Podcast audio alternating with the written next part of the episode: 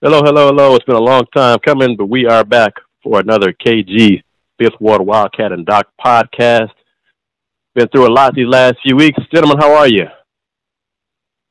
Surviving. Awake. Happy to be. And all that good stuff. Doc, how are you? I'm doing well. I was quite nervous like a lot of people over the last week. I'm very fortunate, blessed. I guess is the best way to describe it.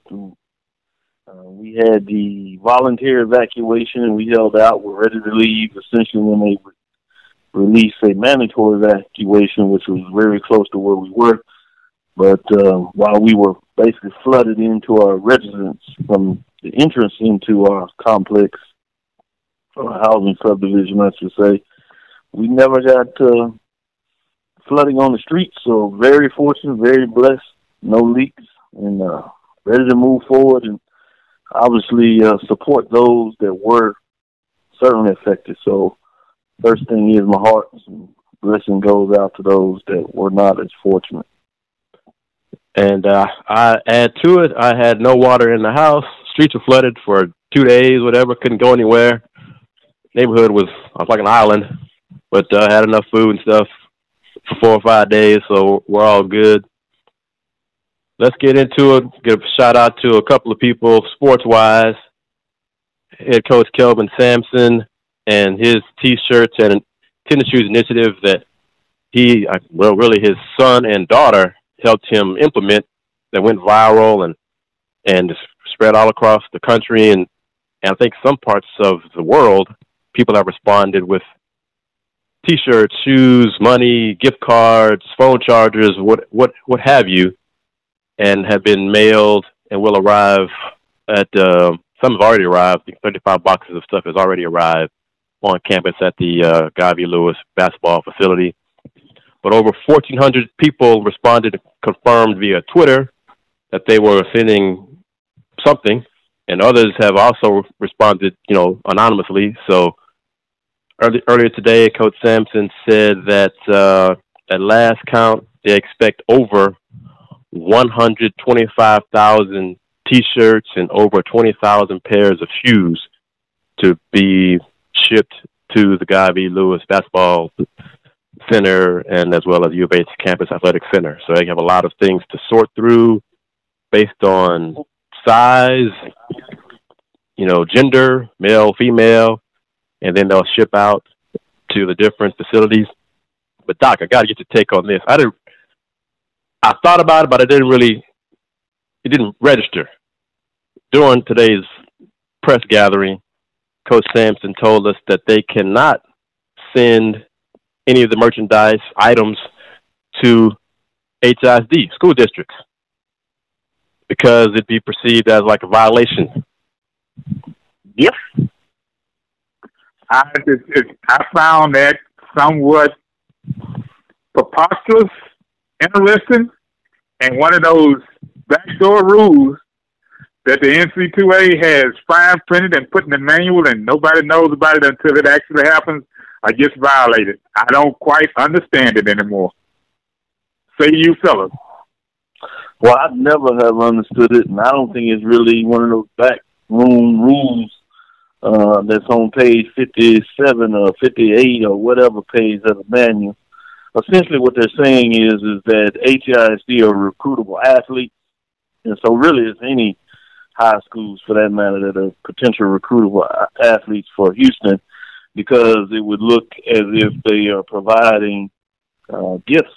And according to the NCAA, that's a violation. You hear some of this talk with the other cases scenario, but this is a case where obviously, as you eloquently talked about, Woodley, is the fact that this is backwards because this is an emergency situation. And it's obvious that they're trying to provide comfort for those that have went through a tragic situation. But that's the NCAA. I mean, that's the beauty that everybody says they love, and that's what we allow the NCAA to get away with because we as a people refuse to stand up to them, and we like to live up to these ideas that amateurism is somehow important And until we as a nation realize that this is ridiculous, we'll continue to see cases where we know it doesn't make sense exist because they're trying to live under the facade that this is serious, that there's no way the athletes should be compensated and things of that nature should be recruitable. So when there are real issues out there, we're just going to look the other way and be like, well, that's the NCAA, and they have the authority to do it. So it's really sad because these are obviously some high schools that really going to need this material. I mean, these shoes and shirts in regards to people that have been displaced and have little to nothing, and because of some rule in the NCAA in regards to the spirit, that they can't do it. And so it'll be interesting if somebody stands up and they become a little wiser, but they would have to get a lot of bad press before they would decide to overlook the rule.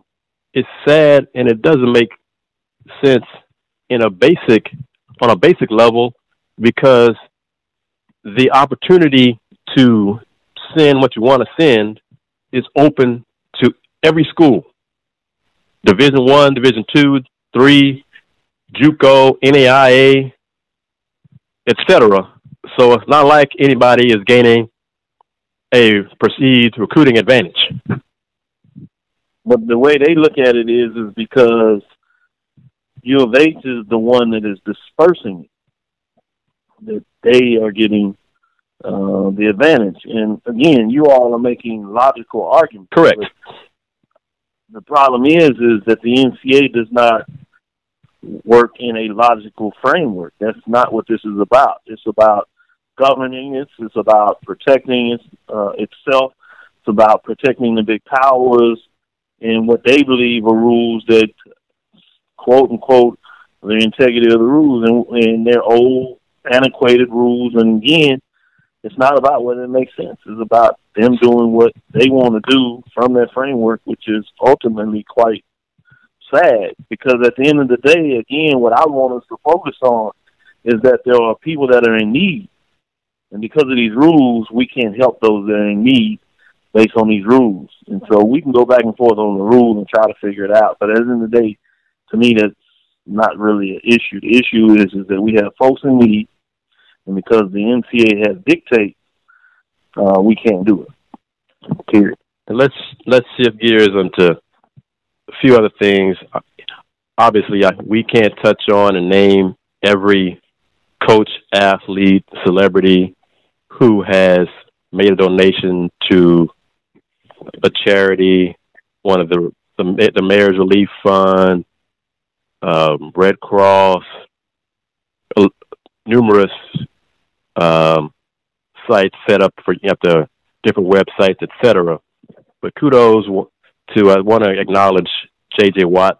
His name is huge, fellas. He put it out there.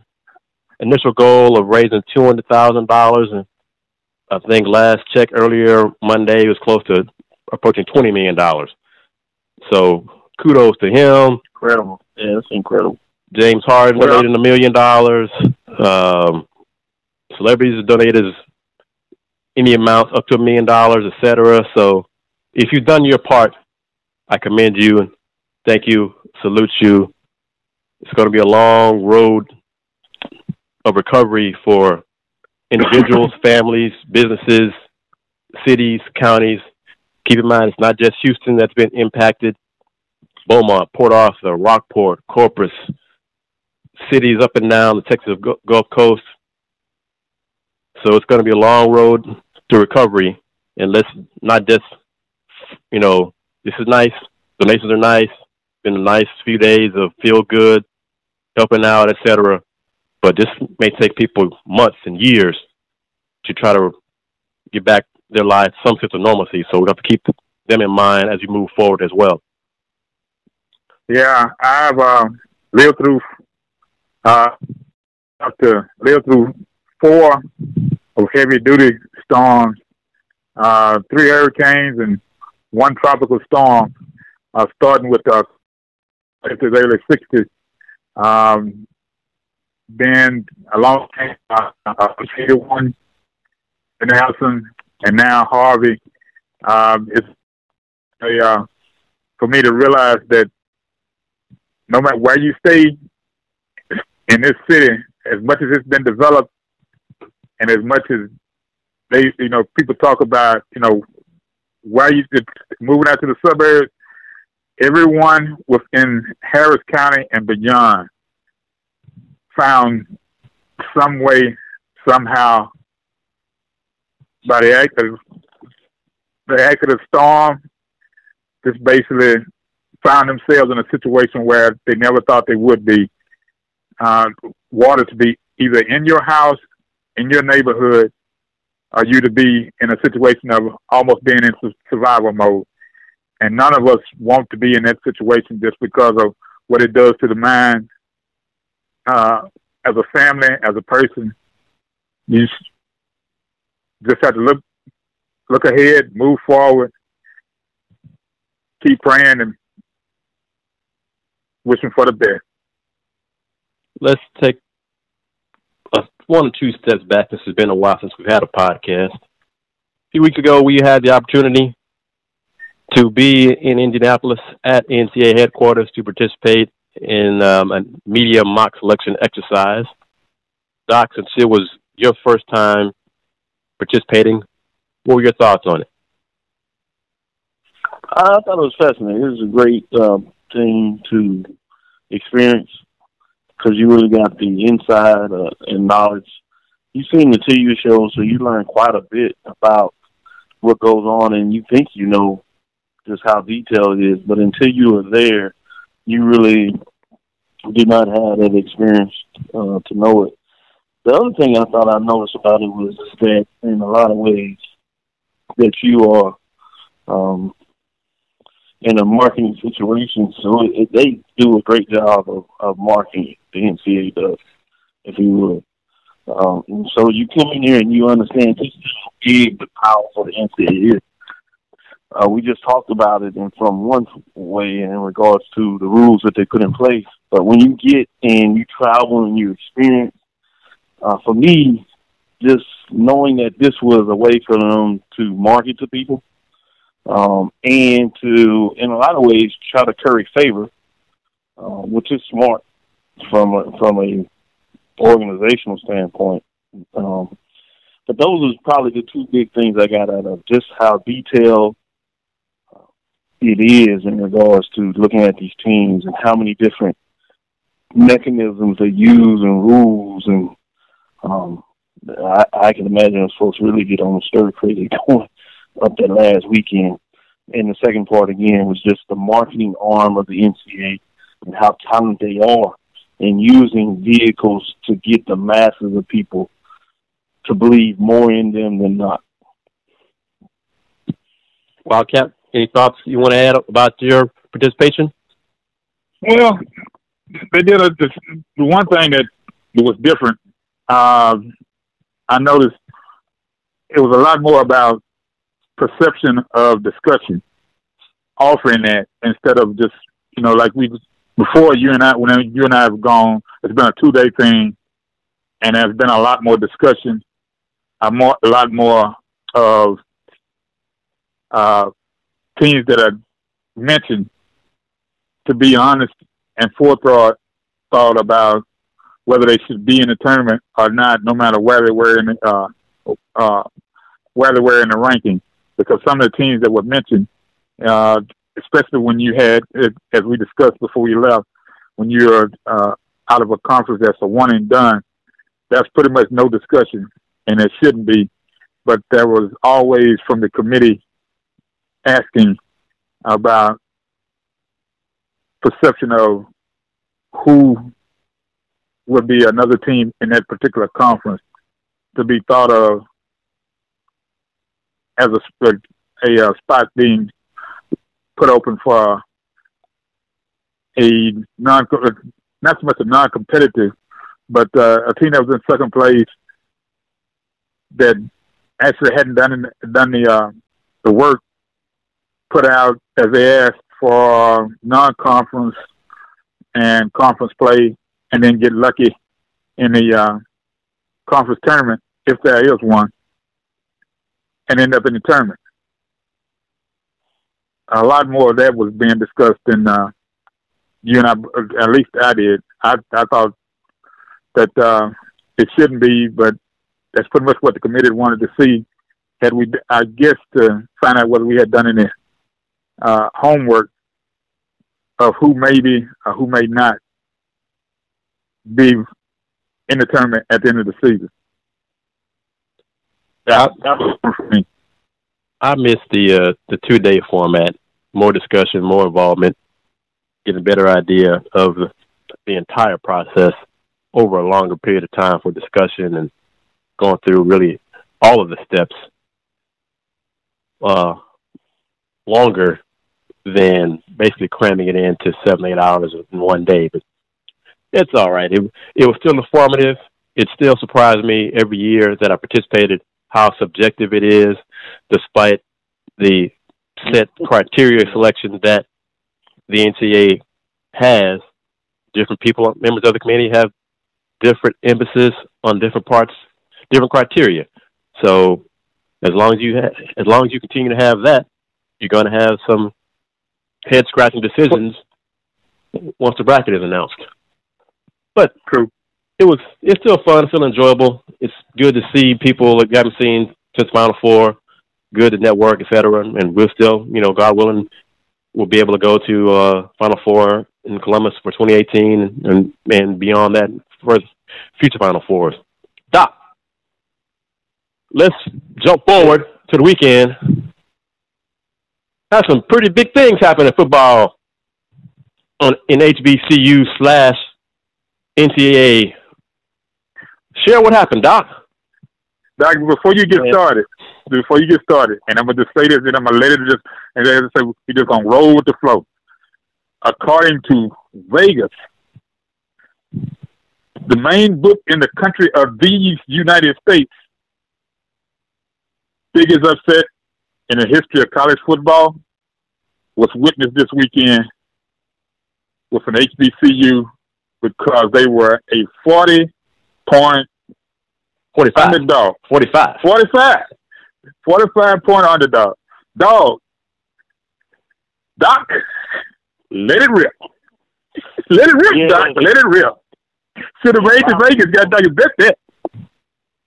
Yeah, it was fascinating to see in a lot of ways when you look at it like that. It certainly was the biggest upset in regards to point spreads and what you're alluding to, and that this was the largest point spread win that the team had ever had. I thought one of the things that I jumped to first in regards to Howard defeating UNLV in that matchup is you really see the arms of Howard University taking advantage of this win, as they instantly put out part of their slogan for the season was Mission Possible. And so they hashtag Mission Possible, send out on Twitter and send it out to many of their alums to talk about donating 43-40, which was the final score of the game, them defeating UNLV, as we said, 43-40. So they asked for folks to donate 43-40 to that fund. They would go strictly back to the athletes. So that was fascinating. One of the things I was excited about is I was up and preparing to get on the road Sunday to actually go to the MEAC SWAC Challenge in Baton Rouge, which was an intriguing trip because parts of Tennessee are not open, so we had to go around, which cost us about 40 minutes each way. As we went to Baton Rouge to watch the Southern defeat South Carolina State, basically as South Carolina wide receiver dropped the winning touchdown near the end of the game, 14-8, which is another game. But to get back on the Howard, and I had a chance to watch that at the end as a colleague of ours, Ryan McGinty is the Assistant Commissioner of Media Relations, and so his job was to make sure that information is out there. He was covering the game, so he's telling me that you can go to the website and watch the streams. I literally watched just before the end of the second quarter and the second half. It was amazing how they got behind, and you're like, okay, the bid is over, but they made a couple of plays, and two touchdowns took the lead. Big stand.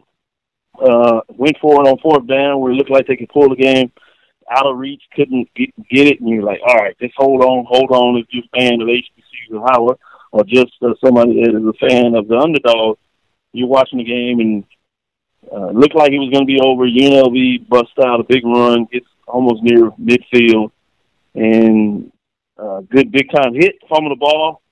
They literally used the clock correctly, ran the clock out, punted it back to him with little 20 seconds. Basically, it was over as UNLV desperately tried to do some tricks to get down the field, pass the ball back, and finally was tackled.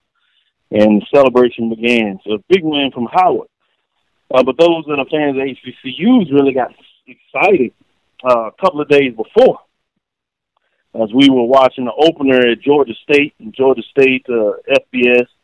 Not quite as big win, obviously, UNLV in terms of point spread or an institution that maybe is more branded at the FBS level, as Georgia State has recently moved to the FBS level as part of the Sun Belt. But Tennessee State had a big win over Georgia State. A lot of transfers at Tennessee State, including Trayon Harris, the quarterback there, who got it done 17-10. They really dominated that game in terms of overall yardage and things of that nature. Missed a couple of field goals, or they probably would have put the game early and went down to a interception after the coach from Tennessee State made some questionable decisions in terms of running out of clock. They have a chance to really melt the clock, similar to what I just told you about Howard, but they end up passing on second and third down, effectively stopping the clock, not forcing Georgia State to use their timeout to let the clock run back when Georgia State would have got it with 40-some seconds left, estimated if you would, but they got it back with a minute and a half.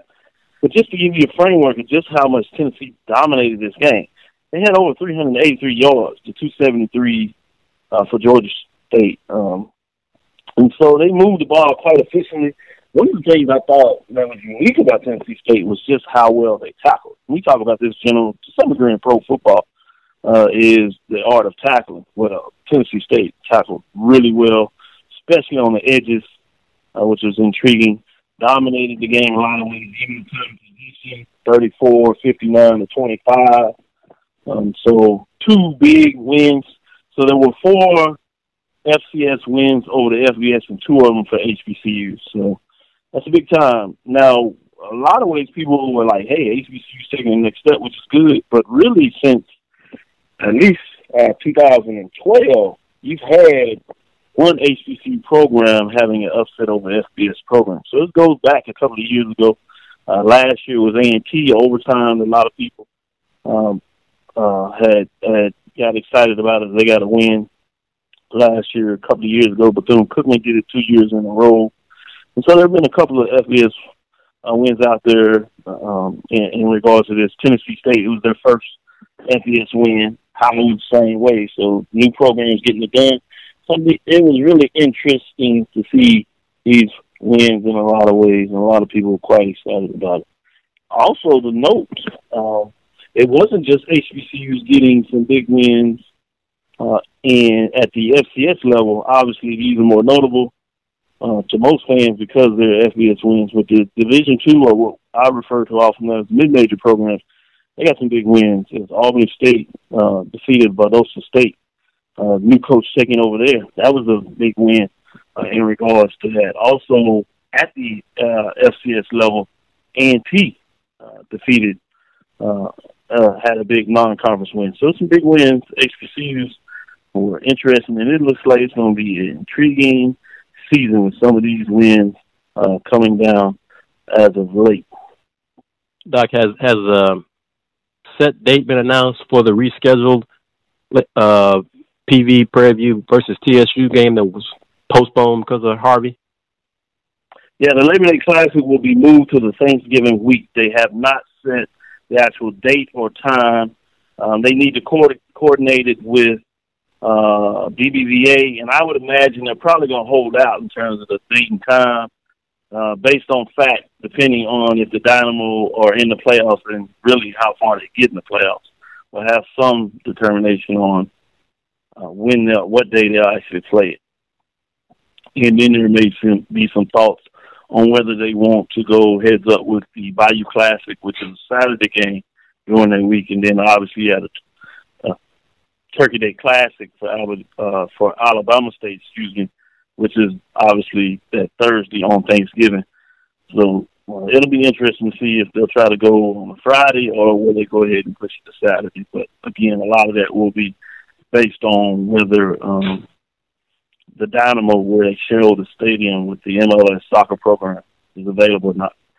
A couple of wins I did want to name that is A&T was 45-3 over Garner Webb. Garner Webb was picked to finish third in the Big South Conference, so that was really a big win, particularly how they dominated that game. But it looks like A&T's quarterback is lost in regards to a broken bone in their hand, so it'll be interesting to see if they will be able to bounce back after a big win but losing some key players in that game.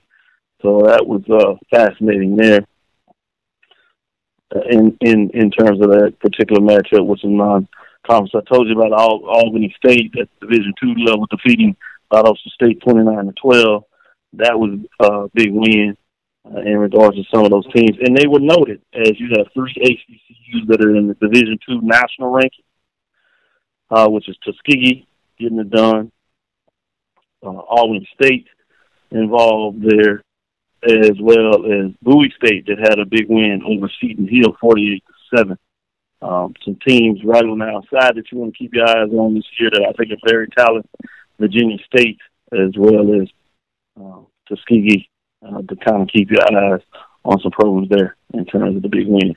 On the FCS level, you had Tennessee State after their big upset, top 25 program. A&T told you about their big win. And although Grambling State lost to Tulane 44-14, they still remain in the top 25 for some big-time matchups. Big games this weekend, too. What about Texas Southern, Doc? First game of college football season. Yeah, they started week zero, which was 2 weeks ago in the season, like forever now, with some things that happened last week. I was really disappointed with Texas Southern. FAMU may give us some more indication that FAMU is a lot better than we expected. We knew that they were going to improve, but they literally, at least on the defensive side of the ball, held Arkansas as they traveled 10 hours on the bus. People kind of probably heard on Twitter some back and forth about that. But they talented on the defensive side and held Arkansas to just 7 points, especially for the first quarter and 21 for the half before obviously it got away from them. Defense did that. But in that matchup, in regards to Texas Southern and FAMU dominated that game. They scored on had the ability, basically, 5 of the 6 possessions. The first possession, they got to the 3 and ultimately decided to kick the field goal when they couldn't punch it in. And the field goal kicker was suspended. They missed the field goal. And then they scored on the 3 succinct possessions, 21 points, with an extra point missed in between. And then on the 5th possession, they actually moved all the way to the 25 and went for it on 4th down as they didn't trust the kicker and was finally stopped. But it wasn't until the 6th possession where Texas Southern stopped FAMU on the first half. And they switched some quarterbacks and really didn't push the envelope in the second half. But I'm concerned about Texas Southern, particularly on the defensive side of the ball. Offensively, they couldn't get anything going, passing, erratic, pass high. And when they would, or when the quarterback would get it in the hands of the receivers, they would drop the ball. So I don't know how much of that was that just not very talented or was really Harvey taking effect on the kids, long trip. So it'll be interesting to see this Thursday as they have a home opener against Houston Baptist, but I was excited about that matchup, but now it looks like, man, the stakes may be flowing not in my direction again. Because as I watched at least the first half of Houston Baptist with Texas State, they jumped up on them 9-0 and had a chance in the second half to at least make it closer as they got a safety and couldn't push it in after that. To try to make the game a little closer, but they at least played relatively well against Texas State. It's always interesting in the first couple of games of the season. You can't always tell the team that you thought may come in one position, they play down.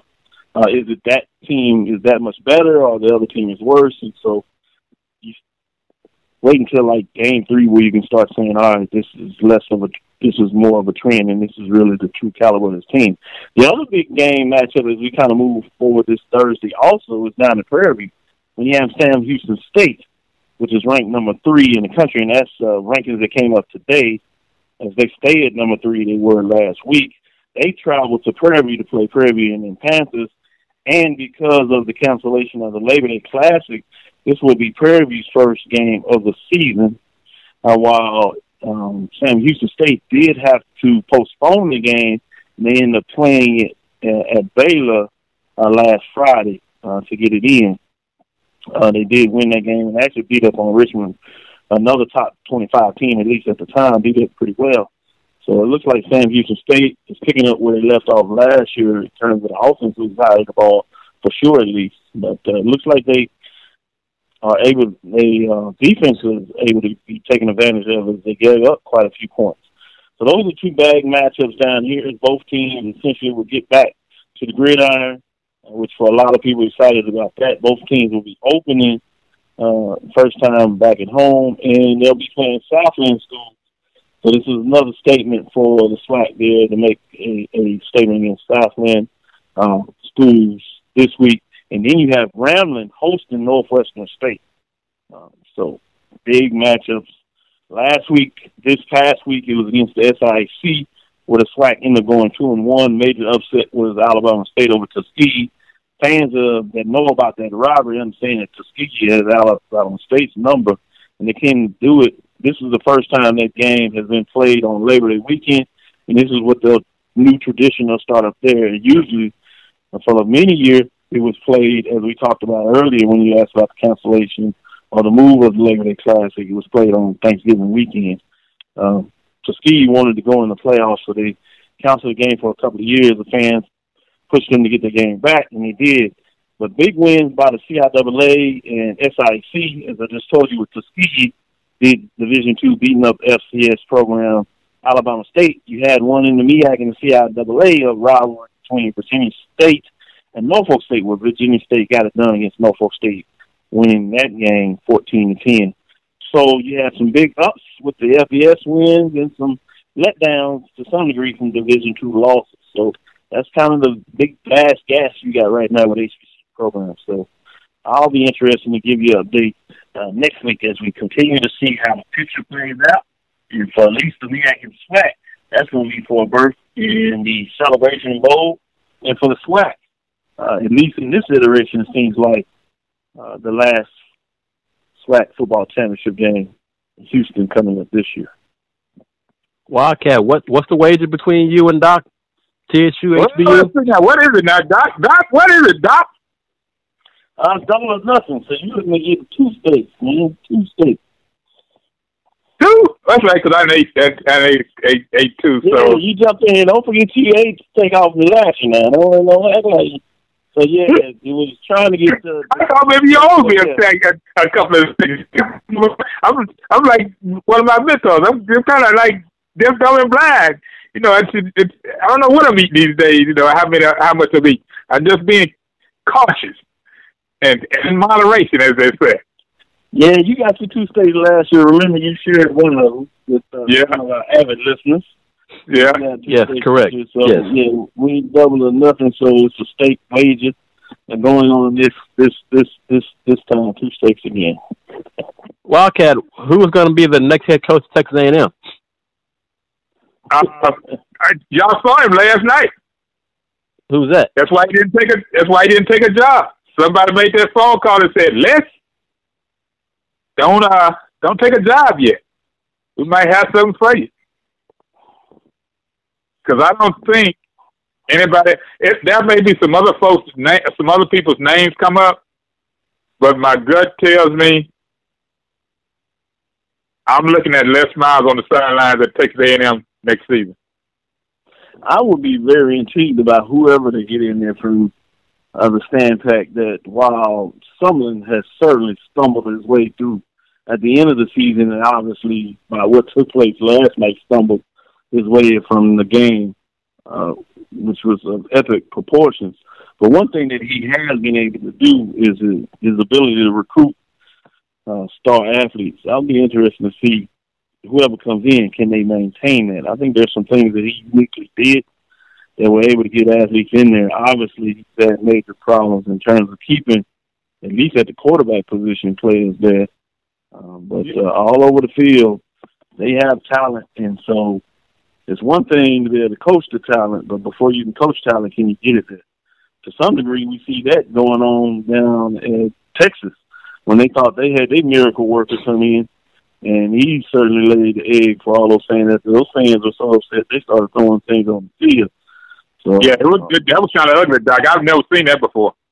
And that's why I was very intrigued about that. But I explained to somebody, in my opinion, what it is, and we kind of went over it to some degree on this field, and we text about a little bit of that, is that the big money people seem to got who they wanted, but I think you have a general fan base that believes that their voice hasn't really been heard, whether it was for Strong or against Strong or for this guy or against that guy. When you have folks that believe that they're not listened to and you are not getting things right, it gets really ugly from the standpoint that they just no longer really trust anybody in regards to it. So I think that's going to be fascinating to continue to watch what's going on there. And although he came out with the post game and put some things about them getting out of their way, I'm not sure this is a quick fix. And they have some tough matchups coming up next couple of weeks, but you're giving away the most points scored at home the first weekend. I'm not sure how much things you can do that you supposedly hadn't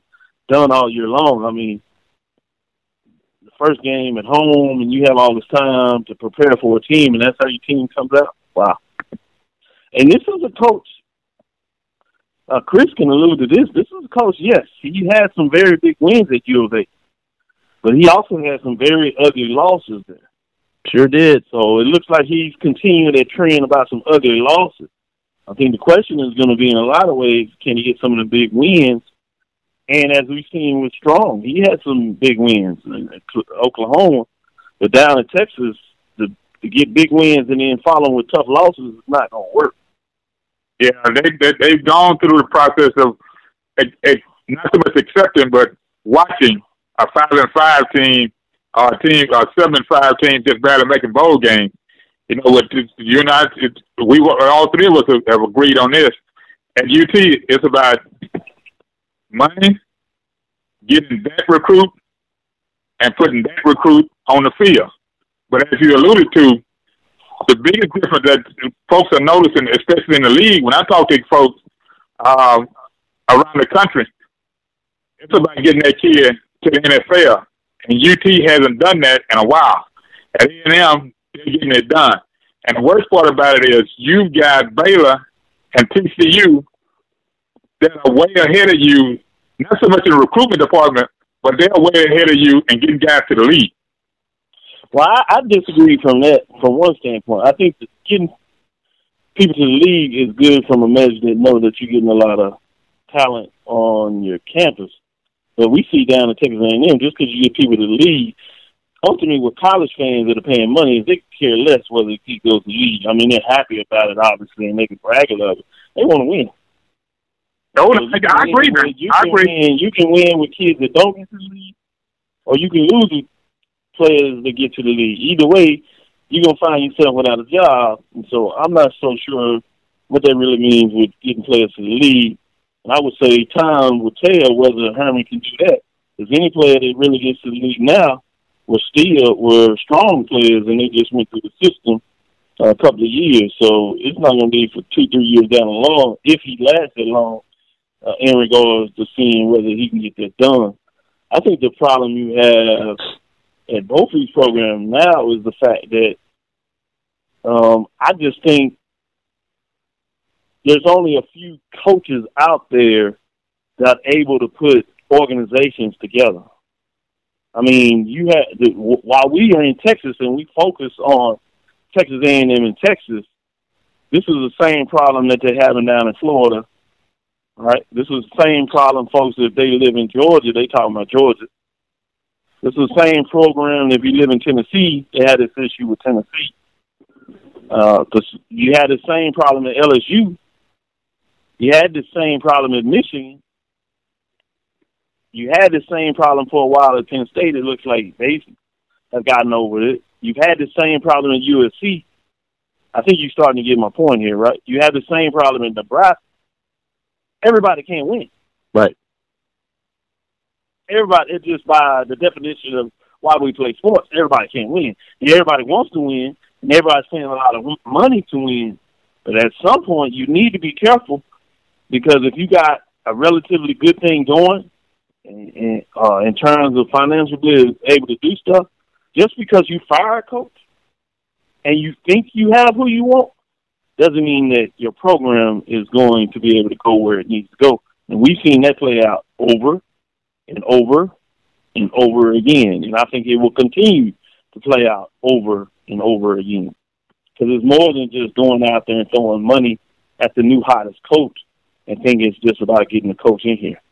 One of the things, the issue you have with college sports, and sports in general, whether it's at the high school, HBCUs, even at the professional level, we just don't give individuals enough time to really build a program. And you find yourself in that same rut, firing a coach after 3 or 4 years and trying to figure out why you can't get it done.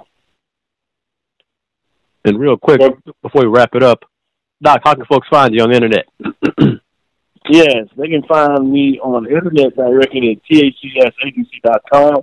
You can get the HBCU poll rankings and update reports. You can also find me online at SoundCloud, which is our podcast where you can listen or watch the radio show at ksuh-tv.com, which comes on every Tuesday, 6 to 7 Central Time. And we may have an announcement where we're looking at maybe even trying to extend the time of that show, and you'll hear that relatively shortly if we can get that done. But at this point, we go from 6 to 7. Again, you can stream and listen at www.caseway-tv.com, or find it in the podcast if you can't listen live on SoundCloud at Dr. Ville's Inside the HBCU Sports Lab. Or you can just follow me on the social media platforms and get a lot of this information with various updates at Dr. Kenyatta Cavill. That's DrKenyatta Cavil. Again, that's DrKenyatta Cavil. And that's on Facebook, Instagram, and Twitter in regards to social media platforms. Wildcat. You can find me online at Facebook, Twitter, TweetDeck, at JLWoodley1, Jerry L. Woodley Jr. You can also find me at SoundCloud, listening to the podcast, and some inputs during the week for media coaches' luncheons. And also on Blogger, Blogspot, and YouTube at AKSV, VCSR, The College Sports Report.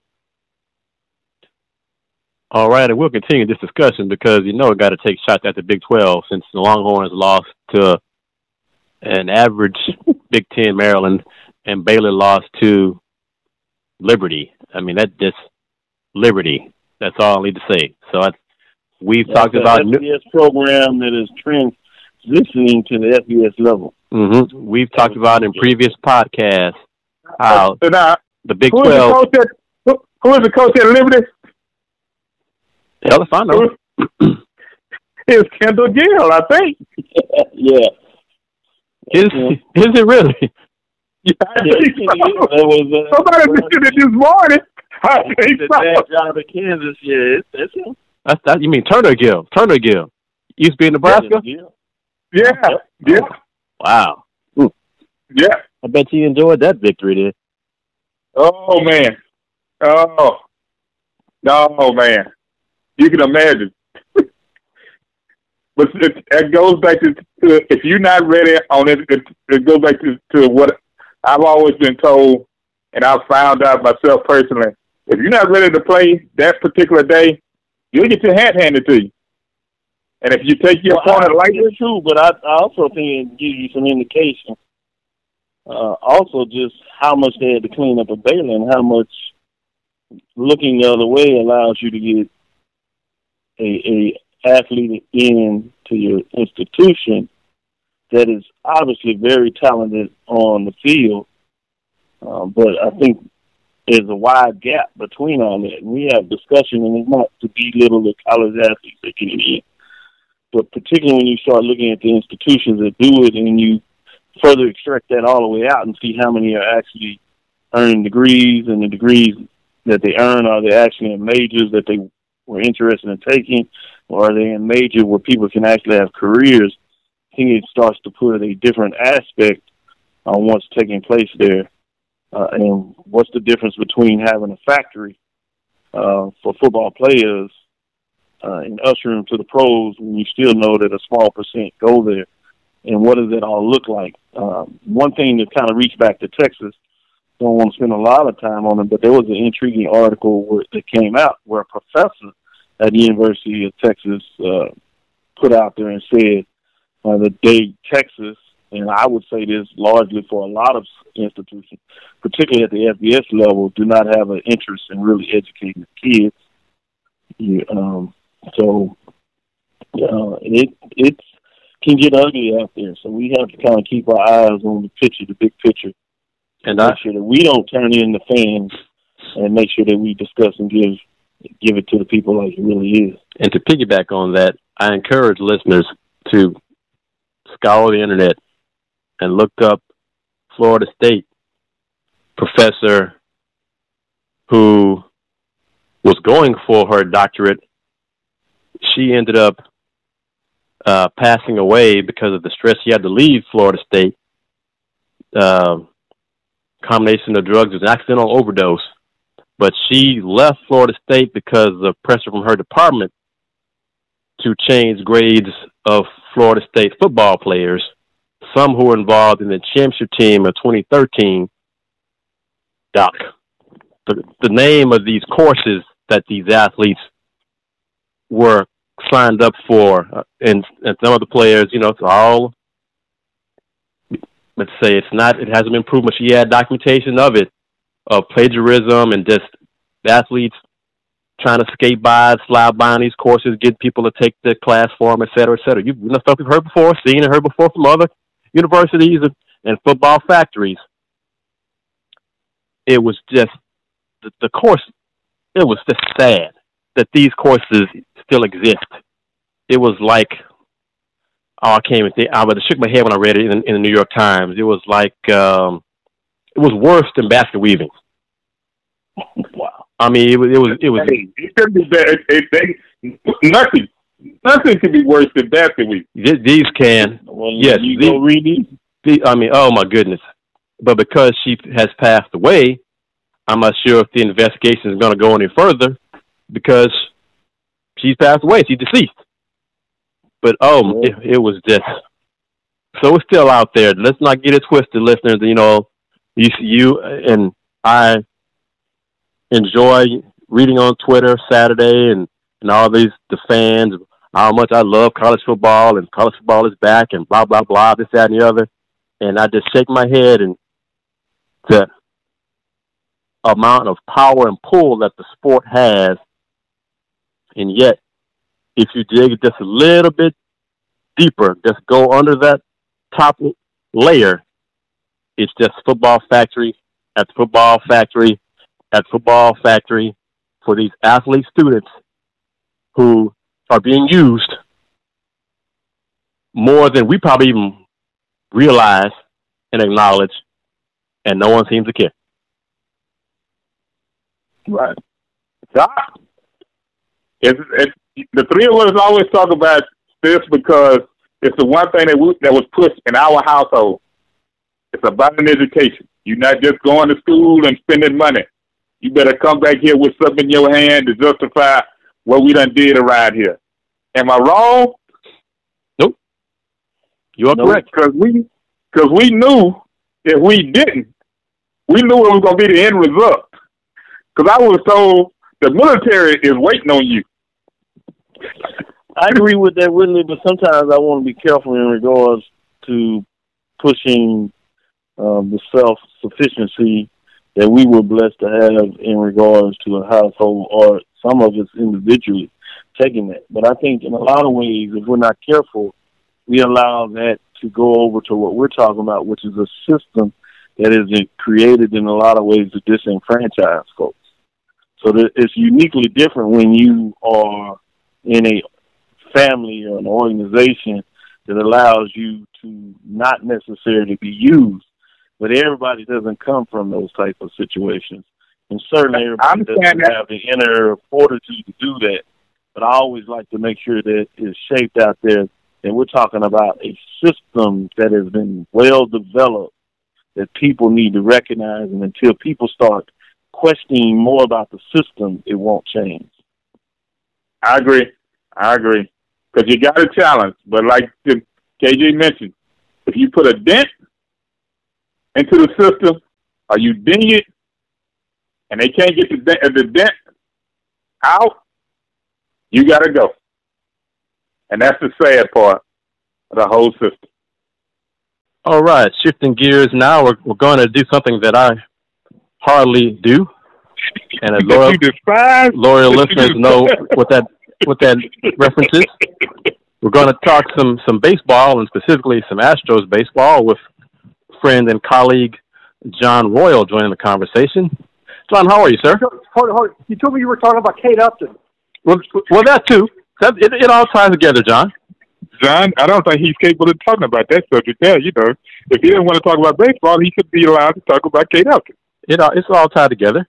Her, whatever you want to call him, boyfriend, fiance, special friend, is now a Houston Astro. So, John, what are your thoughts on the Astros acquiring Justin Verlander? This is something I have wanted for a long time.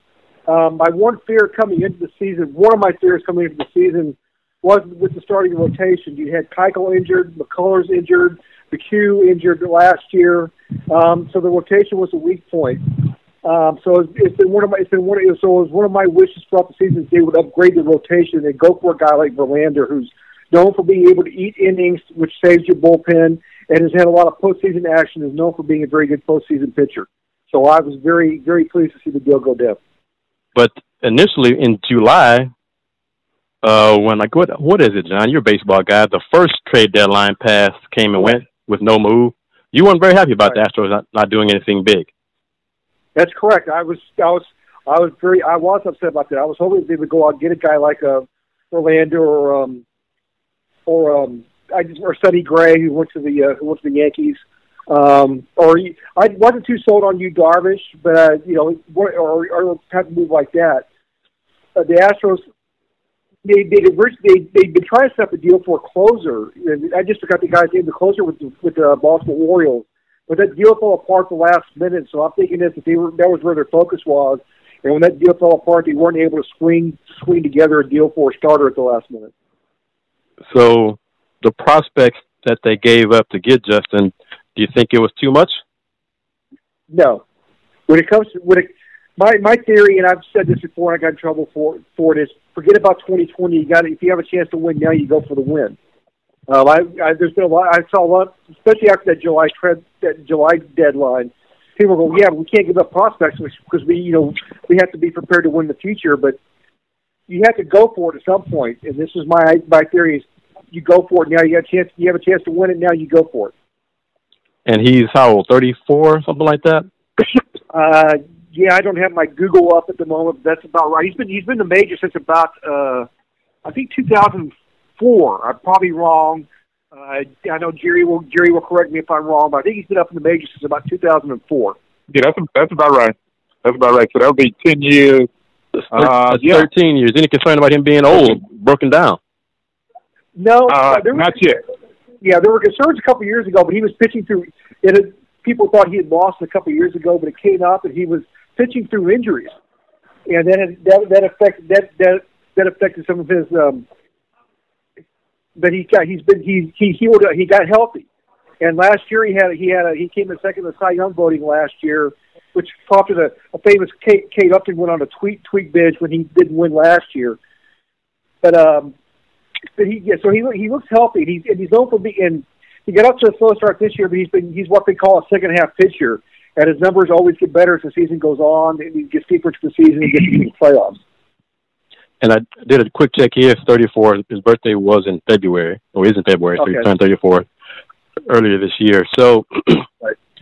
Does this acquisition – well, let me ask you and Jerry, any concern about the amount he's owed the next 2 years? Not as of yet, because if I'm mistaken, John will correct me on this one. Apparently, Ludow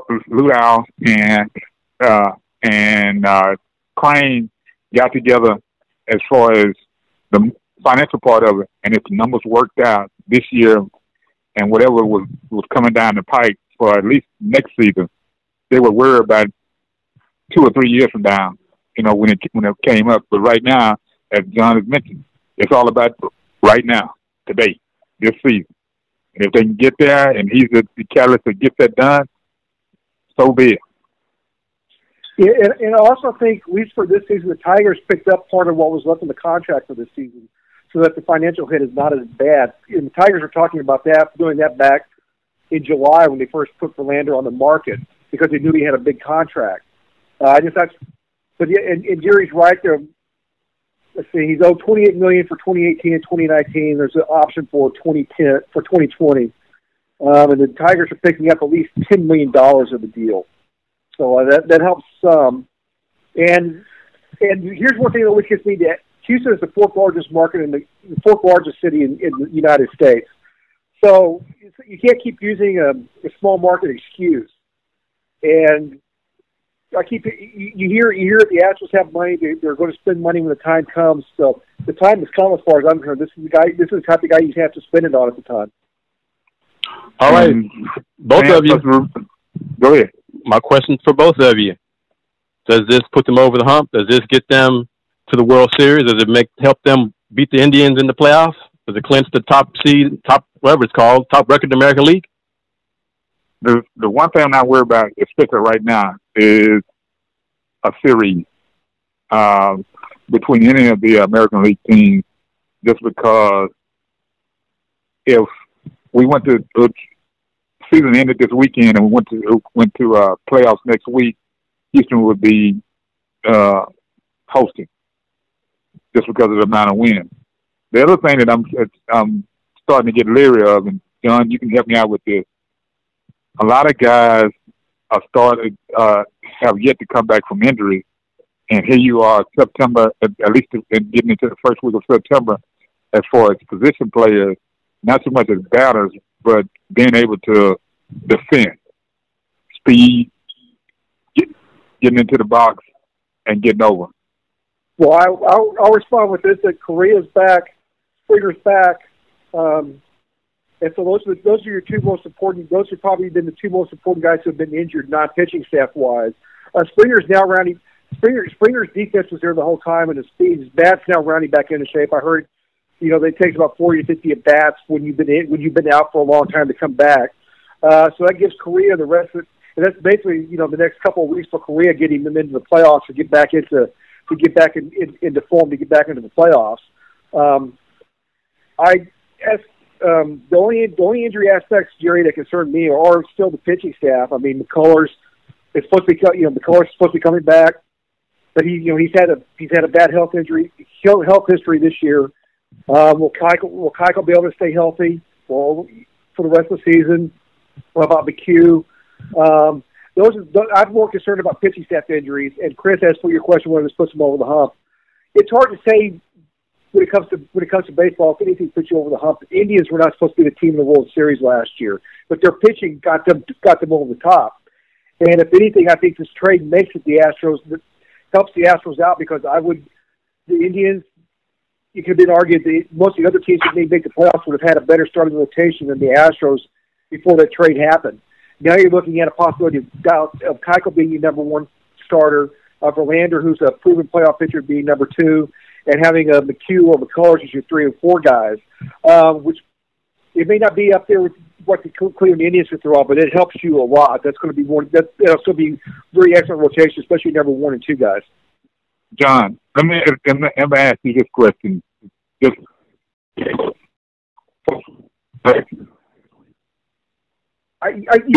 Jared. Yeah, you broke up there. Say that again, sir. You broke up. Okay. The question I want to ask you, well, I ask both of you all, have you, in your time, have you seen a more dominant major league team across the board as the Dodgers are this year? Because as the Dodgers were, well, yeah, eight or ten? What about it? 8 losses right about now. That still doesn't bother me just because they're so far out in front. Yeah, sure, Jerry. The 2001 Seattle Mariners, who did not win the World Series.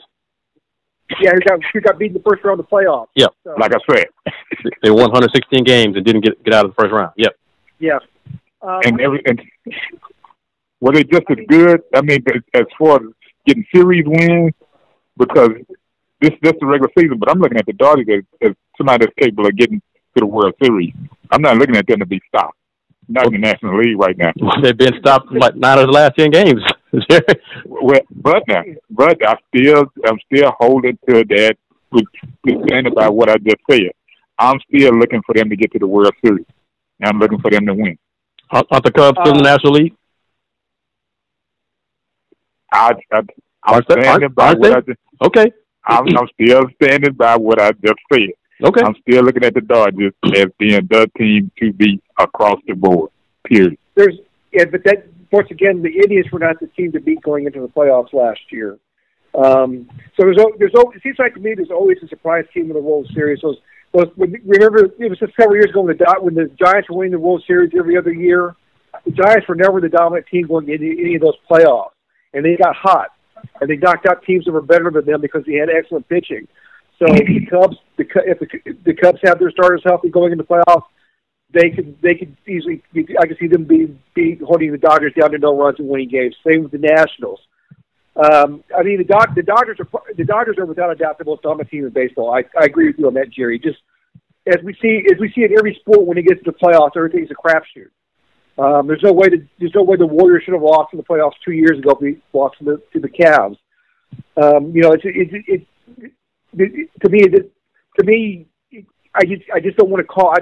to call that as a guarantee yet. I do agree that I think the Dodgers are the most dominant team right now. But I take you back to the 1998 Astros, which were the hottest team in baseball going into the playoffs with Randy Johnson, and they lost to the Padres because the Padres had the hottest pitcher in baseball, even though the Astros had the better pitching staff. So I can just see. So I'm just not ready to call out for the Dodgers yet. The Dodgers should. I agree with you. The Dodgers are the most dominant team, and they probably should sweep through everything. But I'm just not ready to go there. All right, John Royal, how can folks find you and read your article, sir? I'm at the Houston Press. I don't have the link up. I generally have a post every Monday and Friday, though. I'll be having a post on Wednesday, this coming Wednesday, after Justin Verlander's first start with the Mariners. You can also find me on Twitter. It's at John_Royal. What are your thoughts on the Cougs on the road versus Arizona? No quarterback been named yet. There's no quarterback yet. They may name a quarterback Friday. There's no depth chart. There's no Warner. We don't know who one or two are. So it's hard to say anything. Do you have any idea of how good they? What do you? Win total-wise, what do you think? I'd say 8. 8-4. That's all right. Not good enough for me, but that's what I expect, though. Yeah. Hey, don't forget what the guy said. We just Friday because they went 8. So he's pretty much laid it out on the table. You need 9 wins. I'm pretty sure Kevin Sumlin and Tom Herman are very happy with 8-win seasons right now. Well, trust me, they would want that schedule, that's for sure. Yeah. Because they both look. Arizona's not a cupcake. It would have been better for them to start, if there would have been no Hurricane Harvey, it would have been better for the Cougars to start against San Antonio, UT San Antonio, and get a game like that under the belt because Arizona's not – It's not a glamour team. It's not one of the best teams in football, but they are a team that could beat a team like Houston and not struggle too much with them. They have a pretty strong running game. And isn't doesn't. Yeah, the Cougars haven't really faced a strong running game in several years. And isn't Rich Rod still the coach over at Arizona? Yeah, he's still the coach. Well, he's gonna run. He's gonna pound it in your face. That's for sure. That's what he loves to do. Yeah. Predictions? Predictions? Yeah. You talking about scores this win? Scores aren't important. Will the Cougs beat Arizona Saturday? On the road, first game out. I don't think so. Just because Arizona has a game under their belt, and you don't know what the defense is gonna look like. Starting off this late in the season, because this is late. We don't know what the offense is going to look like either. Well, we don't know what he. All we know for sure is that Ed Oliver's going to play. Yeah. Well, but, I don't think he'll be able to do it by himself, though. Yeah, I agree. I have to go with Jerry. I can see. I would say the Cougars lose. Not because I want them to, and I think Cougars have plenty of talent. I just haven't been able to see the team. Oh, We have no quarterback. We don't know who the quarterback is. We have no depth chart, so it's kind of hard to anticipate anything. And I'll make it unanimous. I agree for the same reasons. We have really no idea how they're going to look, who's going to do what. So I pick Arizona to beat UVA Saturday, and, Cougs at 0-1. Not saying that's going to be a death knell for the season, but we really have no idea of what the team has until we see them on the field. That's true. And hey, if they start 0-1, that means they're just as good as the rest of the schools in Texas, who almost totally were all defeated last week. So let me ask a question, since we brought up the state of Texas. At what point did Baylor and TCU make a commitment as players that they were going to start just beating up on teams and all, and become better as a unit than the two Flagstaff, A&M and UT? Because this has only happened in the last, 10 to 15 years? Yeah, TCU's probably going on about 15 years now, I would think. Back on their WAC days, they decided they wanted to get out of the WAC and move up to a better conference. That's when they started building their football team. But they went from the WAC to the to the Mountain West. TCU's won in their conferences. Yeah, true. TCU won in all three. TCU did what U of H, as a U of H alum, I would like the U of H to have done years ago. Win in each conference that they are a member, build upon that success, build your fan base, build your stadium, et cetera, et cetera. It took U of H till the last 5 years to finally get off the behind to do stuff like that. Right. Baylor didn't turn it around until they built the stadium and, Dre McClain stole all that money, and they probably sold us all to the devil. Yeah, they turned around before the stadium because Bryles was there for several years before that. But yeah, it was selling your soul to the devil, and we'll take whoever can play football and not worry about the rest of it. So I think TCU's success will last longer than Baylor's. Baylor's starting over from the ground up, basically. Now with Matt Rhule taking over. Yeah, I do like Matt Rhule. Having seen, of course, I only saw him a couple of years in the American Conference, but he seems to be a guy who wants to build something. So he's completely wrong. He's gone to another program in 2 or 3 years. If he wins the Baylor, that could happen. But I see him as this guy wants to come in here and wants to build a foundation for something. But it's early, and he's got a lot of work to do because Baylor's just going to fall apart for a year or two until they can start getting things back together. All right, John. Yeah. Go ahead.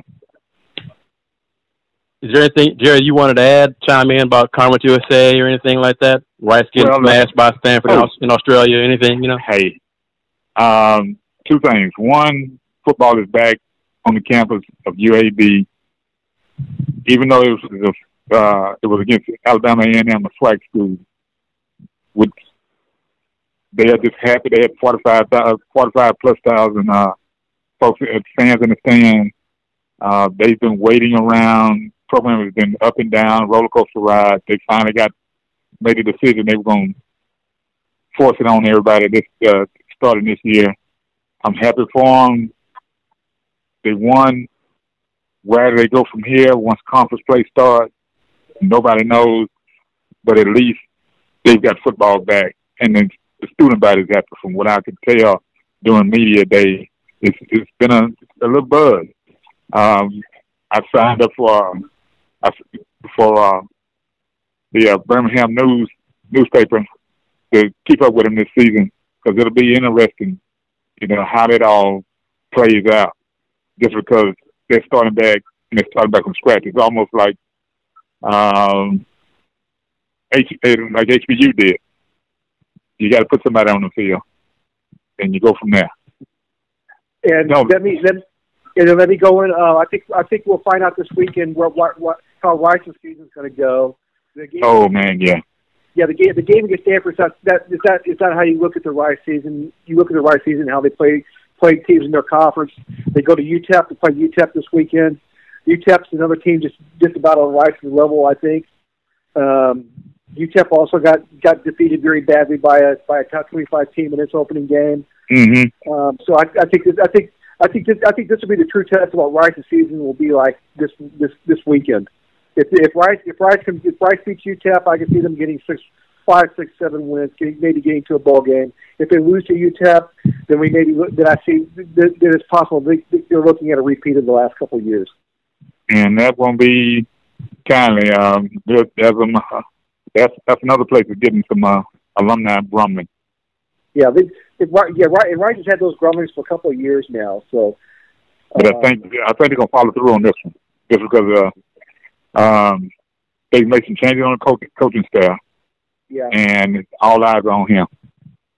Yeah, I really like David Bailiff. He's one of my favorites. He's just a really good guy.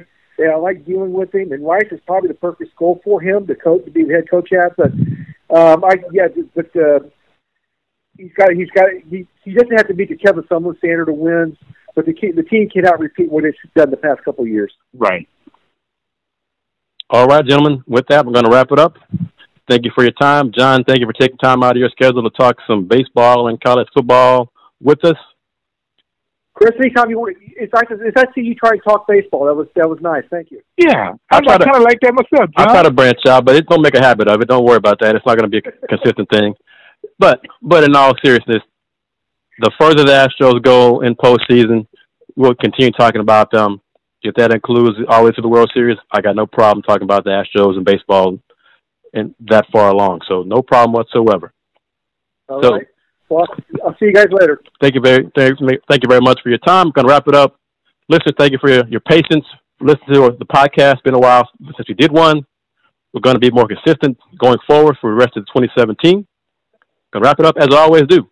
In conclusion, be true, be cool, and do more. Thanks, guys. Thank you very much. All right, thanks. Then, Kat. I'll take care. Can I go and eat now, man? Yeah, go ahead. Yeah, okay. Thanks. Yeah, I'll take it.